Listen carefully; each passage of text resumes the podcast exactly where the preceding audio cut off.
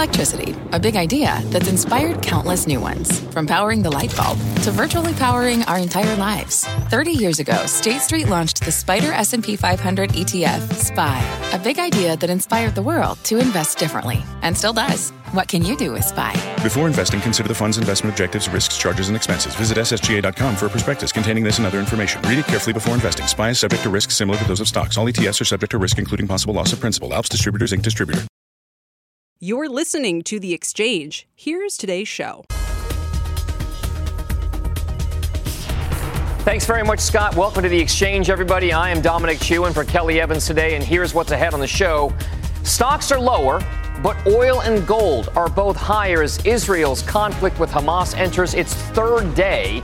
We'll discuss what the unrest means for the region and for energy prices and whether now is the time to move into safety trades. Also, activist investor Nelson Peltz reigniting his proxy fight with Disney. Trian, now one of the company's largest shareholders, and Peltz is planning to push for multiple board seats this time around. What it means for both Disney and its CEO, Bob Iger. Plus, KeyBank seeing a turnaround opportunity in one beaten down sector. Why investors should, quote, close their eyes and just buy utilities. That is coming up. But first, let's dig a little deeper and further into today's market action. As you can see, it's generally negative, but we did see a little bit of slight positivity at one point today. The Dow Industrial is currently down one tenth of one percent, 35 points. That's well off the session lows. The S&P 500, 4303 down about five points, one tenth of one percent. At one point today, we were actually up five points for the S&P, down 25 roughly at the low. So you can see again tilting towards the upper end of the intraday trading range. The Nasdaq Composite, the laggard today, down one third one percent, 13,383 for the composite trade. The unrest in the Middle East right now is carrying through to many key parts of the market.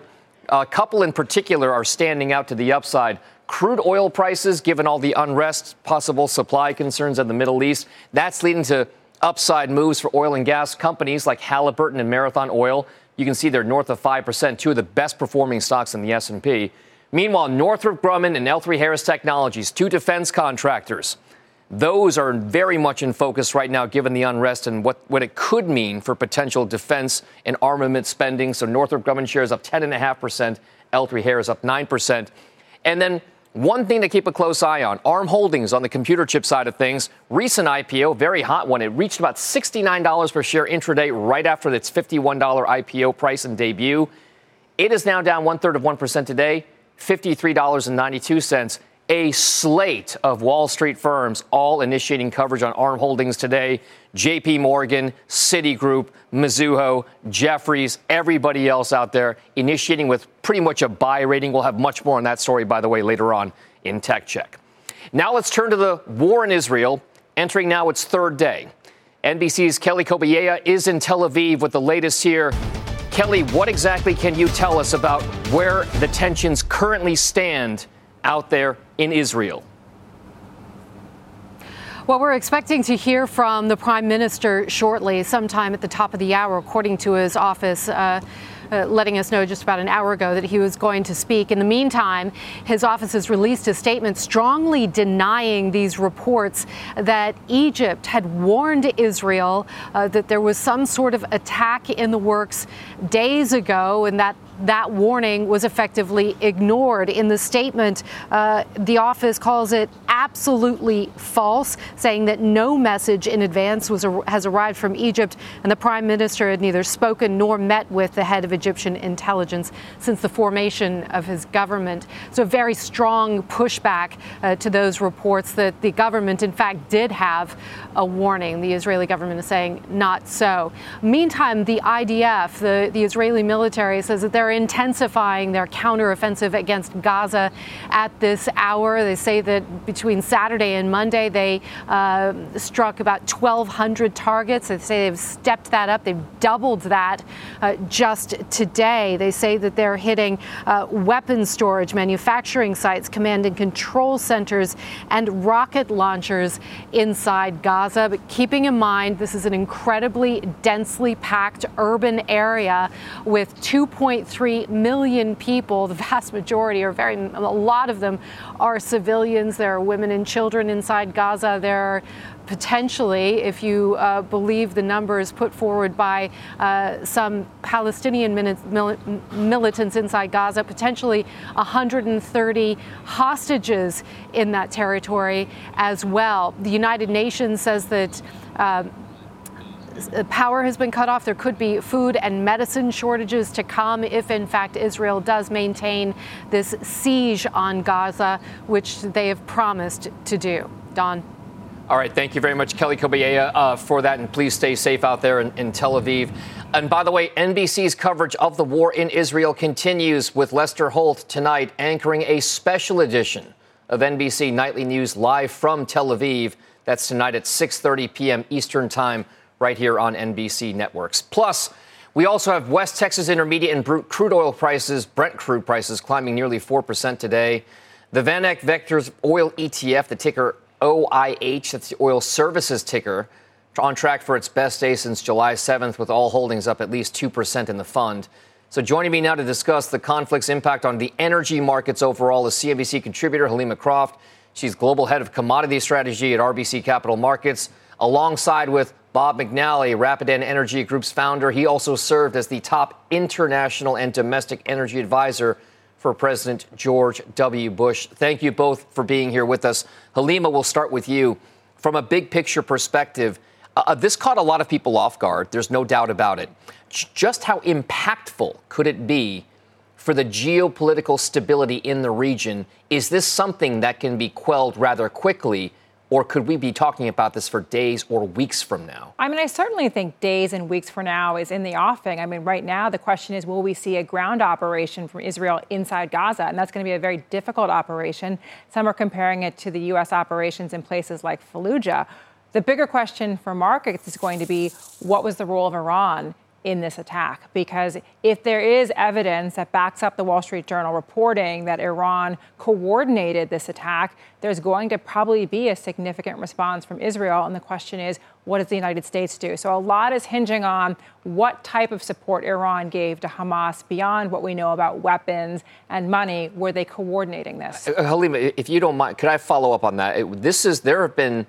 Uh, folks out there, analysts, who've talked about this relationship between Israel and the rest of the Middle East, ex Iran, Iran, not Middle East per se.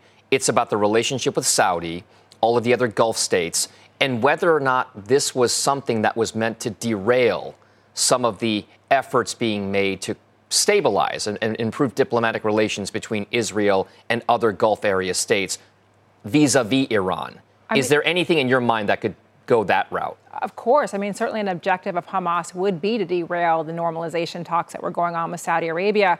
And I think they have essentially accomplished that. I mean, it's hard to see how normalization talks with Saudi Arabia can proceed on a parallel track to a very ferocious Israeli counteroffensive in Gaza. Okay. Bob, there's been very much a specific response in energy markets right now. Over the course of the last several decades, Oil prices have been volatile, but generally speaking, it's been a short term event. Is there anything that suggests in your mind this could be longer term than what we've seen in the past? Yes, certainly. Um, so, what's very different than the periodical uh, flare ups between Gaza and Israel, or even the Second Lebanon War, the broader incursions, is this is sort of the equivalent of the 73 war and the 48 War of Independence. We're at a new level, and the violence is going to be at a new level. And the real issue, as Helima said, is will this expand to Iran?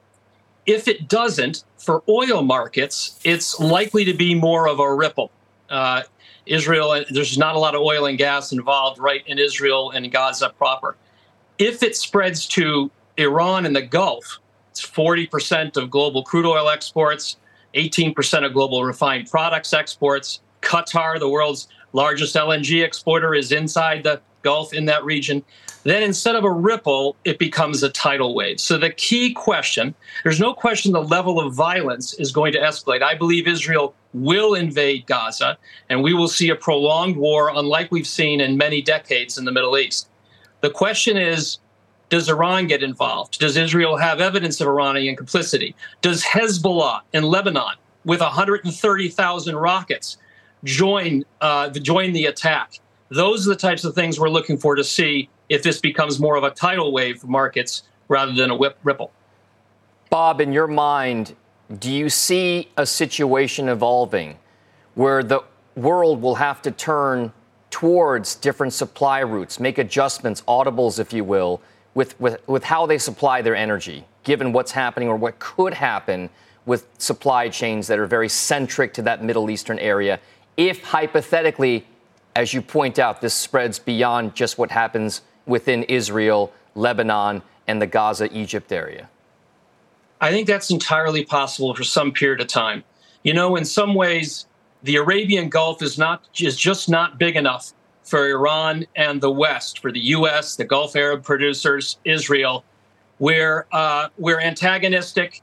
We're going after each other.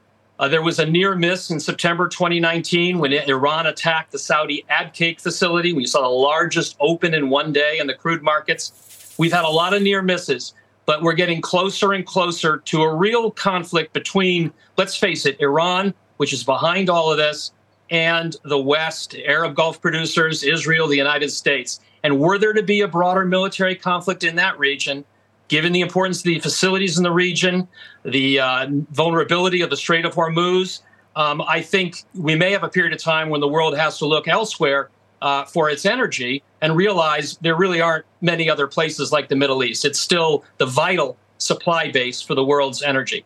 And Helima, to, to cap this conversation off, because it is a complex one, President Biden and this administration have spoken very forcefully about the ties that the U.S. has to Israel, the support that we will offer to Israel.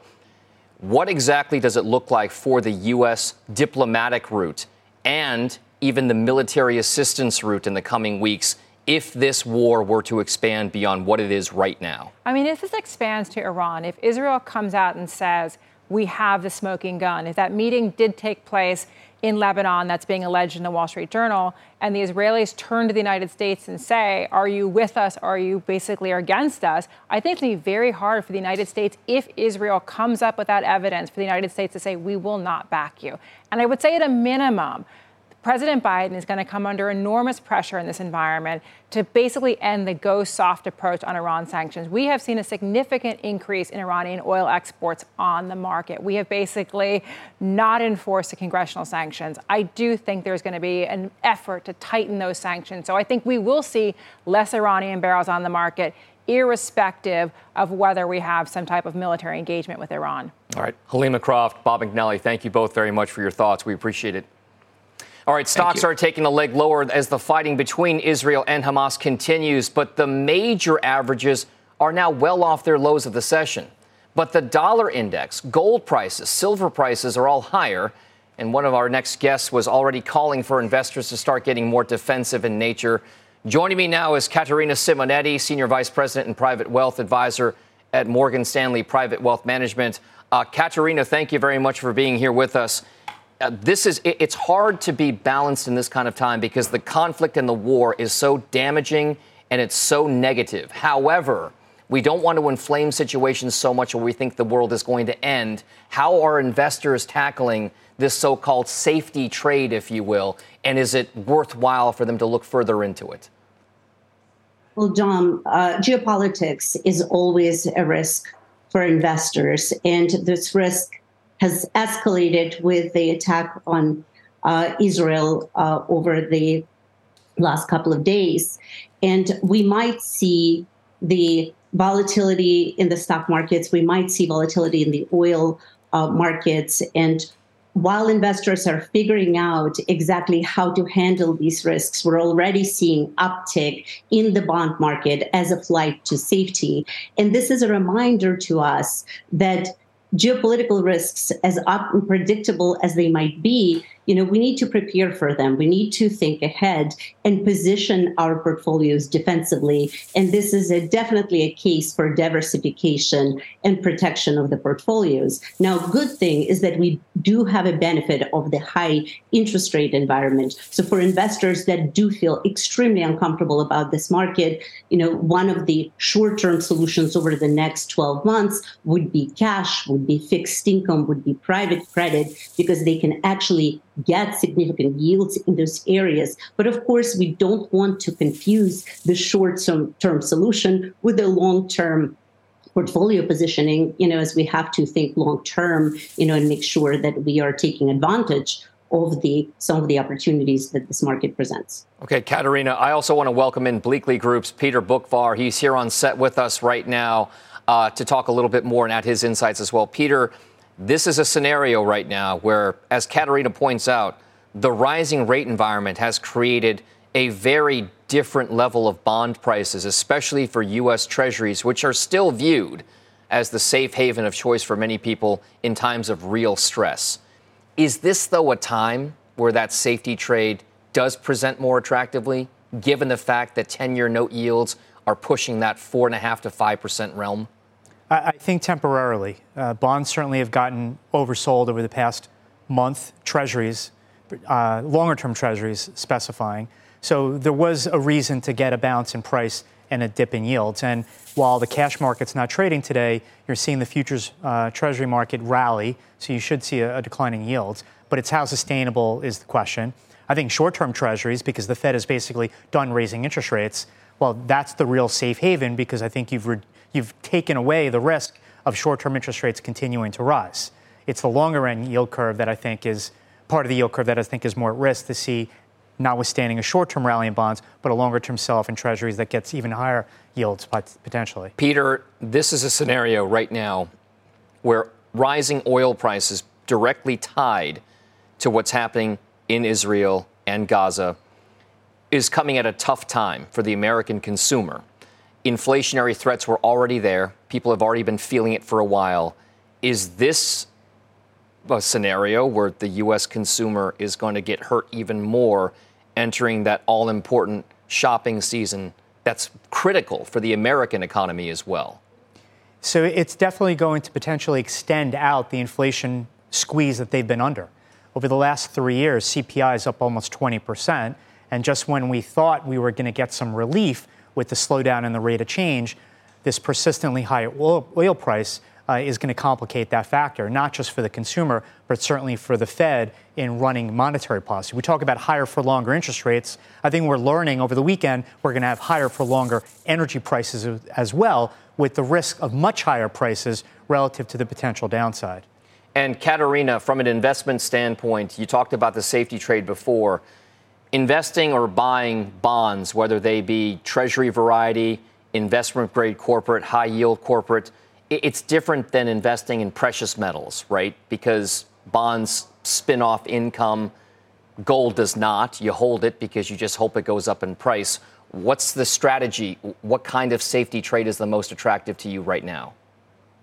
Well, Dom, absolutely. And there are two sides to this question. You know, one are existing fixed income portfolios, and investors actually are seeing declines in values of their treasuries, mortgage backed securities, a high yield held up, you know, significantly better than that. You know, so our recommendation there would be to consider tax loss harvesting and taking advantage, you know, of this current environment. But also the other side of this trade is the fact that we are at historic high interest rate environment environment. And at this point, buying treasuries, buying specifically investment grade corporates would allow investors to extend the duration of the rates and position themselves competitively in connection with their equity portfolios. You know, so if we look at the defensive plays, both on the equity side and on the fixed income side together, this will allow, allow the longevity and also defensiveness of the portfolio, you know, in this current volatility, which is extremely important.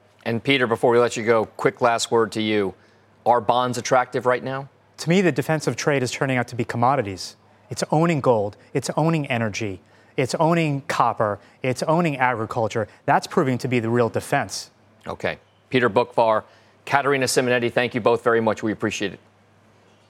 All right, coming up on the show, China responding to the war in Israel with a call to end the hostilities. We'll look at the role they could play in the ongoing tensions and what investors need to watch for as the situation unfolds in the Middle East. But first, activist investor Nelson Peltz is reigniting a potential proxy fight over at Disney. You've got those details coming up next with the stock getting a decent bounce today, up 1.5%, though still near a nine year low. The exchange is back after this break.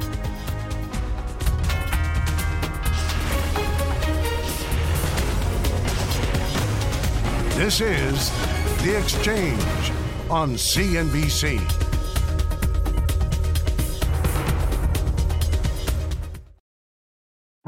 People today can spend half their lives over 50.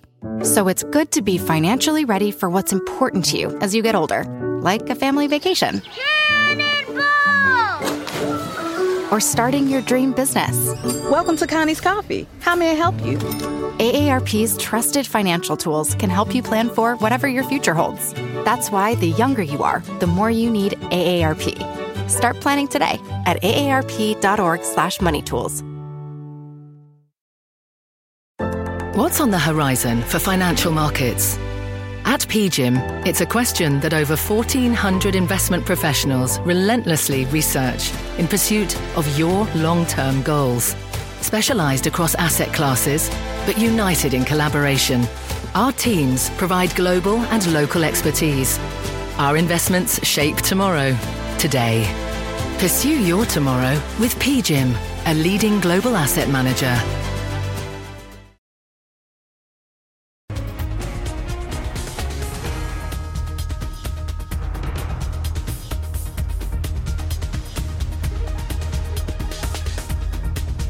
Near session highs right now. An FOMC voting member is speaking out about the economy right now at a recent event here. Steve Liesman has all the details. What can you tell us, Steve? Not just any voting member, uh, Dominic. It's uh, Phil Jefferson, who is the new vice chair of the Federal Reserve uh, Board of Governors. He says financial conditions have tightened further. He says real long term yields have risen significantly and he will take financial market developments like these into account along with the incoming economic data when he figures out what policy is. The upward movement in yields, he says, could reflect the view the economy is stronger, uh, but that also reflect changing attitudes towards risk and towards uh, uh, the uncertainty that's out there. So he's not really telling you exactly how he would fall with these higher yields. He says the Fed is in a position to proceed carefully, and the Fed also is in a quote sensitive period of risk management, which means they're watching this stuff very closely. Too soon to say, he says, we've tightened enough, particularly tentative, he says, to upside risk to inflation and the possibility that inflation expectations become unanchored. Not saying that's going to happen, just say he's watching it. More broadly or specifically on inflation, he says while recent inflation data has been encouraging, it remains too high. He does see a path to lower inflation without a big increase in the unemployment rate. He sees inflation moderating further as a result of the labor market coming into better balance.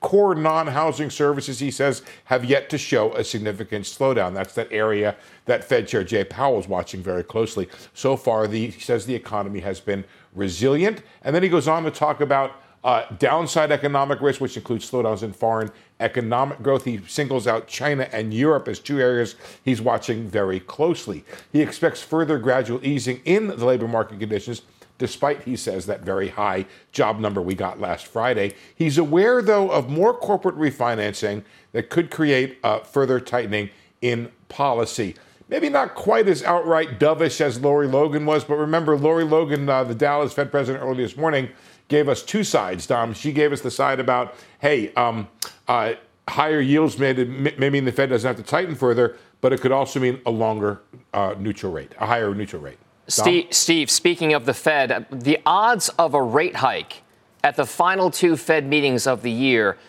have fallen rather notably over the course of the last few days here, especially in light of what's happening with geopolitical tensions in the Middle East. Can you take us through that dynamic right now, the odds and probabilities of what the Fed may or may not do at November to the balance of the year?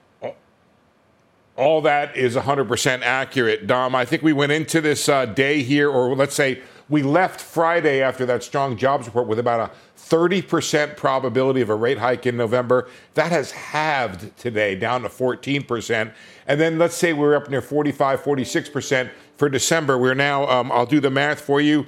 Oh, call it 27, 28%. So just a one in three chance. And let me just double check here that that, no, it did not push ahead to next year at all. And then when I look further down the road, you know, they're starting to maybe bake in, Dominic, a cut in May. And let me just explain the context here.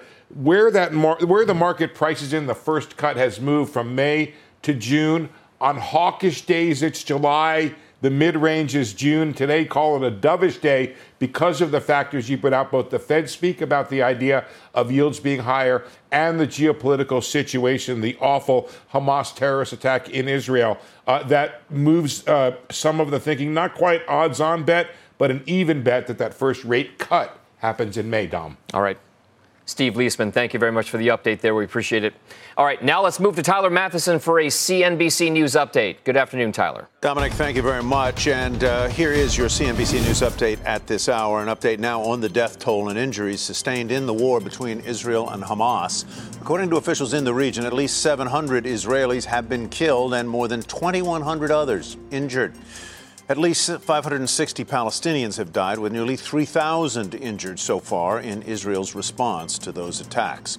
According to the State Department, nine Americans have also been killed. Special counsel Jack Smith has filed opposition to former President Trump's latest attempt to postpone the classified documents case in Florida until after the election.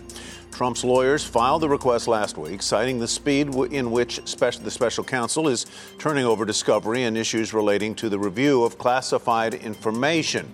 Smith called those claims unfounded. And it's official Robert Kennedy Jr. is no longer running for president as a Democrat.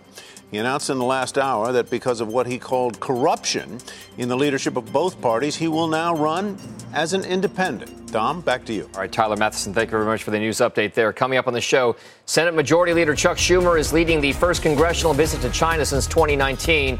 We'll look at what's on the agenda and what it means for U.S. China relations coming up next with KraneShares Chief Investment Officer. We'll be right back.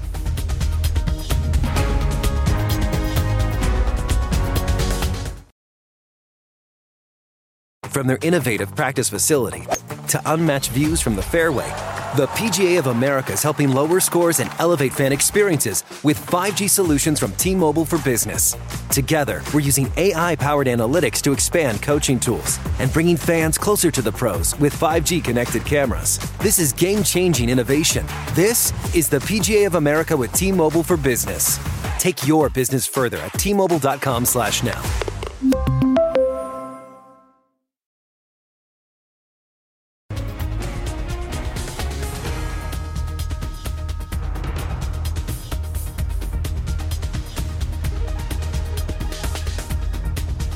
Right, near session highs right now. An FOMC voting member is speaking out about the economy right now at a recent event here. Steve Liesman has all the details. What can you tell us, Steve? Not just any voting member, uh, Dominic. It's uh, Phil Jefferson, who is the new vice chair of the Federal Reserve uh, Board of Governors. He says financial conditions have tightened further. He says real long term yields have risen significantly and he will take financial market developments like these into account along with the incoming economic data when he figures out what policy is. The upward movement in yields, he says, could reflect the view the economy is stronger, uh, but that also reflect changing attitudes towards risk and towards uh, uh, the uncertainty that's out there. So he's not really telling you exactly how he would fall with these higher yields. He says the Fed is in a position to proceed carefully, and the Fed also is in a quote sensitive period of risk management, which means they're watching this stuff very closely. Too soon to say, he says, we've tightened enough, particularly tentative, he says, to upside risk to inflation and the possibility that inflation expectations become unanchored. Not saying that's going to happen, just say he's watching it. More broadly or specifically on inflation, he says while recent inflation data has been encouraging, it remains too high. He does see a path to lower inflation without a big increase in the unemployment rate. He sees inflation moderating further as a result of the labor market coming into better balance. Core non housing services, he says, have yet to show a significant slowdown. That's that area that Fed Chair Jay Powell is watching very closely. So far, the, he says the economy has been resilient. And then he goes on to talk about uh, downside economic risk, which includes slowdowns in foreign economic growth. He singles out China and Europe as two areas he's watching very closely. He expects further gradual easing in the labor market conditions, despite, he says, that very high job number we got last Friday. He's aware, though, of more corporate refinancing that could create uh, further tightening in policy maybe not quite as outright dovish as Lori Logan was, but remember, Lori Logan, uh, the Dallas Fed president earlier this morning, gave us two sides, Dom. She gave us the side about, hey, um, uh, higher yields may, may mean the Fed doesn't have to tighten further, but it could also mean a longer uh, neutral rate, a higher neutral rate. Steve, Steve, speaking of the Fed, the odds of a rate hike at the final two Fed meetings of the year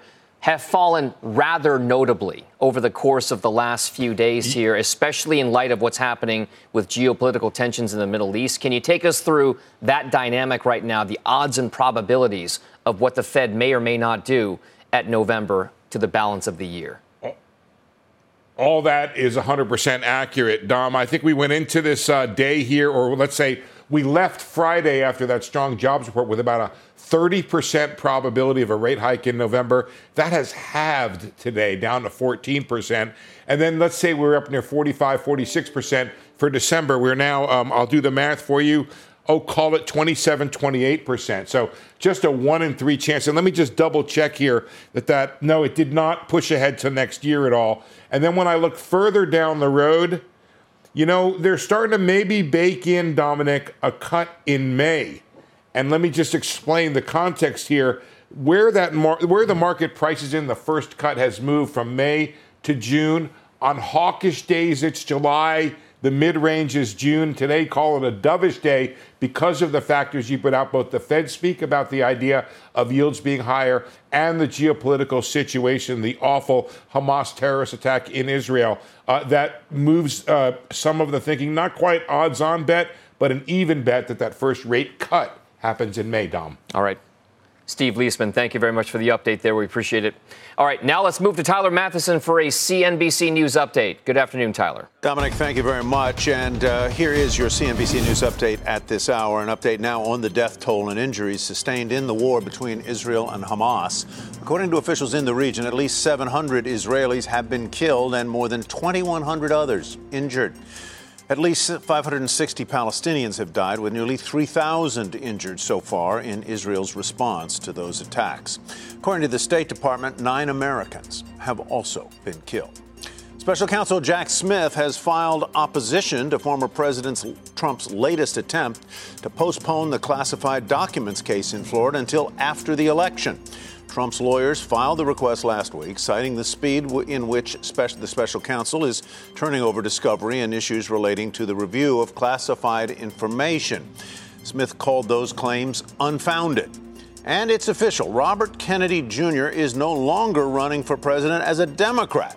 He announced in the last hour that because of what he called corruption in the leadership of both parties, he will now run as an independent. Dom, back to you. All right, Tyler Mathisen, thank you very much for the news update there. Coming up on the show, Senate Majority Leader Chuck Schumer is leading the first congressional visit to China since 2019. We'll look at what's on the agenda and what it means for U.S. China relations coming up next with KraneShares Chief Investment Officer. We'll be right back.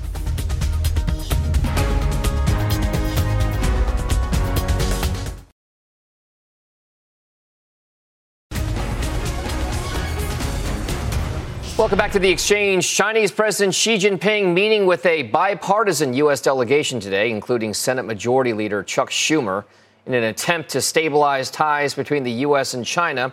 The meeting taking place after China reopened from its Golden Week holiday. And spending during that week came in strong, but real estate sales remained weak. And speaking of real estate, Evergrande debt holders releasing a statement earlier today after the developer canceled a restructuring deal late last month, saying in part that the inaction will eventually likely lead to the uncontrolled collapse of this group. So, joining me now to discuss this complicated dynamic is Brendan Ahern, the Chief Investment Officer at KraneShares. Uh, Brendan, it's always great to get your thoughts on what's happening with China. This is a very complicated story with the economy there trying to emerge from COVID and get back to normal while still battling a real estate crisis.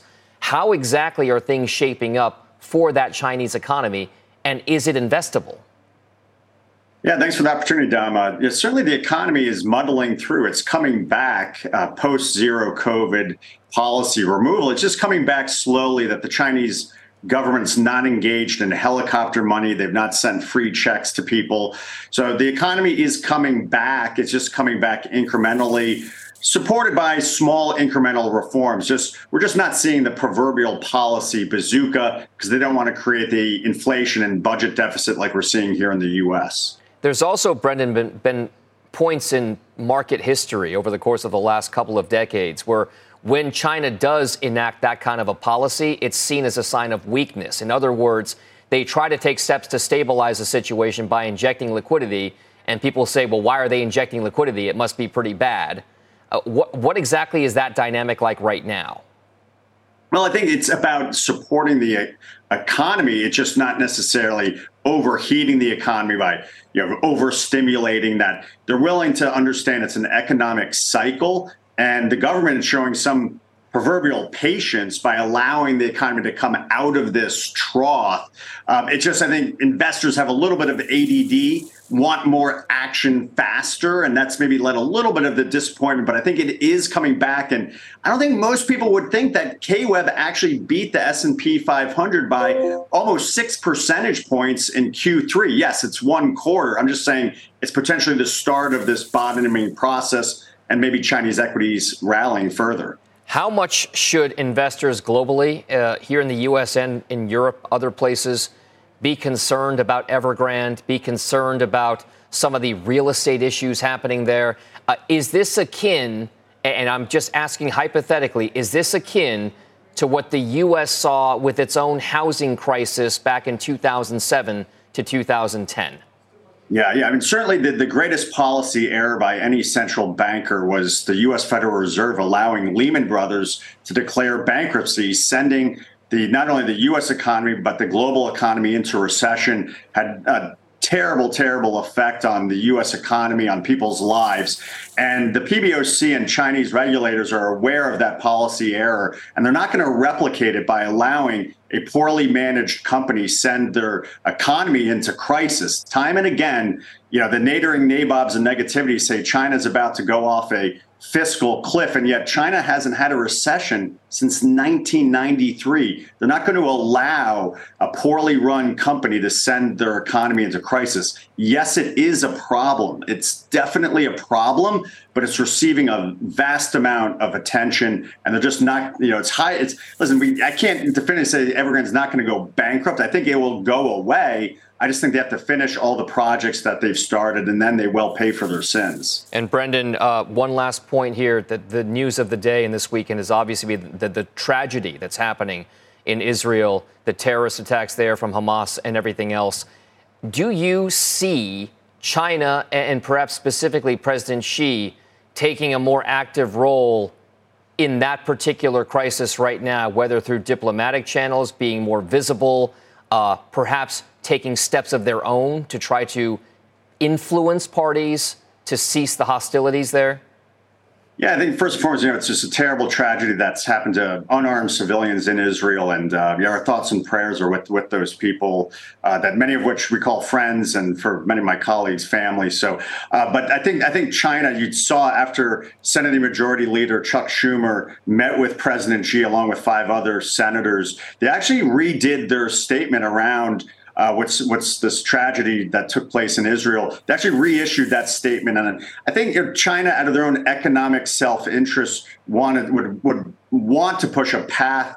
Uh, because of their relate strong economic relationships with Israel, their dependency on commodities, many of which come out of the Middle East, so so they like you know could play a bit of a role there, but uh, you know unfortunately, you know we know that um, the next you know, the next step, the consequence of what's happened in Israel, what's their response? It's it's you know just going to be very unfortunate to see this proceed. What we know is going to occur.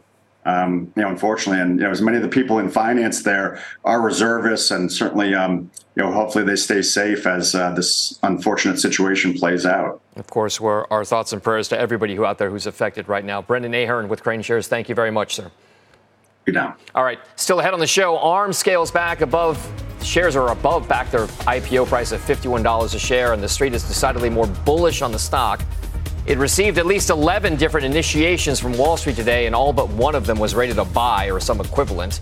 We'll dig into that and that analysis and why analysts are so excited about ARM and why Masa Son, SoftBank, what he could be up to next. And as we head to break, here's another check on the markets with stocks right now at session highs. The Dow is now 142 points to the upside.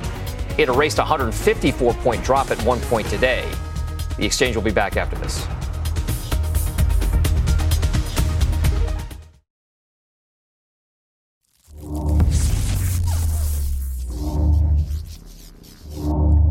Welcome back. Computer chip maker ARM Holdings getting a nice reception from Wall Street today with a slew of different analysts initiating coverage at what is a buy or equivalent type rating. And that's despite shares off more than 20% since their post IPO highs. Deirdre Bosa now joins us for today's tech check. Uh, it was 51 bucks at IPO, 69 bucks at the intraday high right after it, and it's nowhere near that right now. So why the buy? Right. So that pop you mentioned on that first day, its debut, that was about 25%. And as you also said, pared gains since then. I read 10 analyst reports this morning, so 10 initiations. All of them were buy, like you said, some form, either a buy or an overweight. And these came from the banks that were involved in underwriting the IPO. So they waited 25 days to publish their research. And it's interesting when you look at where the ratings stood before. Before today, there was only one buy. Now there's 14, and there's only one sell. It comes from Bernstein, which did not work on the IPO. Um, one of the things I like to look at, Dom, is what does this mean for SoftBank, right? Because this is a company that's still 90% owned by SoftBank. They have the most to gain if the price goes up, these buy ratings flooding in. And, you know, when, I want to show you a chart. This looks at where ARM sits in the whole SoftBank world. This is a Japanese conglomerate with holdings in many different things. The blue is the Vision Fund 1 and 2. These are not very liquid because they're investments in private companies. Alibaba used to be the crown jewel, and Masa-san could tap into that because it was public, it was highly liquid, to fund his venture capital push, to shore up finances in times of uncertainty. You can see now that Alibaba makes up just 0.1% of SoftBank holdings. ARM is the new crown jewel. It made up 12% in March of 2022. It now makes up 22% and it's publicly traded. So theoretically, Masa-san could lean on ARM, could liquidate more of his stake to do more things with SoftBank. And we know, Dom, that he has said that he is going to be going on the investment offensive. He wants to invest in more artificial intelligence companies. So it'll be interesting what happens when the lockup period expires and what Masa-san and SoftBank wants to do with this stake. Deirdre, what is going to be the biggest driver for ARM in the coming quarters and years? Is it AI? Is it automotive, IoT, things like that? Yeah, I mean, the whole idea why ARM has such a rich valuation compared to many others in the semiconductor space. A lot of the buy ratings, the notes, they talk about sort of the royalties that ARM gets from licensing out the IP. Um, that's very important, but it needs more of a hold in the artificial intelligence space, different end markets. Right now, its biggest end market is smartphones. This is a saturated industry. So a lot of it does rely on whether it's able to move into automotive, especially artificial intelligence and some of those other end markets. All right, Deirdre Bosa with today's tech check on ARM Holdings. Thank you very much. We'll see you later on today. Right, still ahead on the show, KeyBank seeing the dip in utilities as a buying opportunity, but says not every name is created equal. The firm actually downgrading this particular stock in the mystery chart. More than 14% so far this month to the downside. We'll, we'll reveal that stock and talk about some of the buys and sells behind that analyst call coming up next after the break.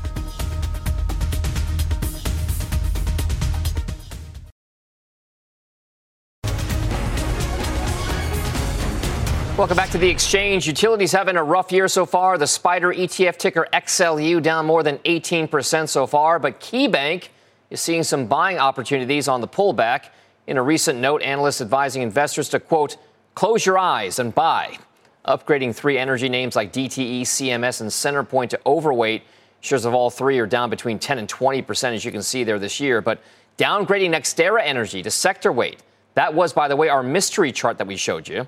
So joining me now is Sophie Karp, utilities and alternative energy analyst at KeyBank. Sophie, rising rates, they're a problem when utilities are supposed to be those dividend payers that compete with bonds for income. How much are rising rates a problem for the utility sector? Hi, good afternoon. Thank you for having me. Um, yeah, no, we think that interest rates for sure are a valuation uh, problem, quote unquote, for the utility sector in the sense that the dividend yield competes with you know uh, risk-free yield. But uh, when we look at the valuation in the utility space, it is as cheap as it has been in well over a decade on any metric that we can see. Right? We look at it uh, versus the S&P 500 versus the bond yields themselves, and we honestly have not seen such a price, such a dislocation in this sector pricing-wise uh, in well over 10 years. So this is why we're confident recommending that investors uh, get into the space right now. Uh, it was overpriced, we thought, going into the year, and I was on the show in December recommending people to not get into utilities on that basis. But right now, we're seeing a, a, what I think is an excellent entry point for a number of high quality names, which we have upgraded. Sophie, some investors have talked about this idea that higher interest rates are also problematic for certain companies with a lot of capital budgeting geared towards using debt. So if you're capital intensive, like many utilities are, and you have a lot of debt on your balance sheet, that those rising rates at some point become a problem. Is that your view in this case here as well? Uh, no, uh, simply put, no. Utilities are entitled to recovery of their cost uh, of the cost of capital uh, by law, right? And so, while there might be a lag uh, in in the timing of that recovery, depending on the utility and the jurisdiction, ultimately the rates will be passed on to the consumers, right? Through rates as utilities up, up, update their um, rates to rate cases as they go along. And Sophie, which stocks you, you meant? We mentioned three of them that you, that are your favorites What's the common thread for those three? So, uh, given where we see the valuation for the space, right, we just recommend that investors focus on high quality names with minimal overhangs uh, that are very attractively priced. And so, this is the common theme, right? We think that CMS, DTE, a uh, number of other stocks, Ameren, uh, Xcel, Wisconsin Electric, uh, all of our buys, Centerpoint uh, in that mix are in fact very attractively priced clean names with minimal regulatory overhangs and no potential negative catalysts on the horizon to speak of. So we feel uh, pretty good recommending them at this point. Okay. Sophie Karp at KeyBank with the call on utilities. Thank you very much. We appreciate it. All right, well, that does it for here on the exchange. You can see right now stocks are at session highs. The Dow is up 173 points. It was down 154 at one point today. The S&P 500 currently up one half of 1%, 23 points to the upside. 43.32 the last trade there. The Nasdaq Composite up 46 points as well, 13,480.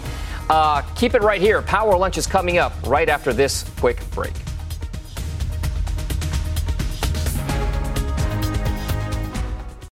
You've been listening to The Exchange.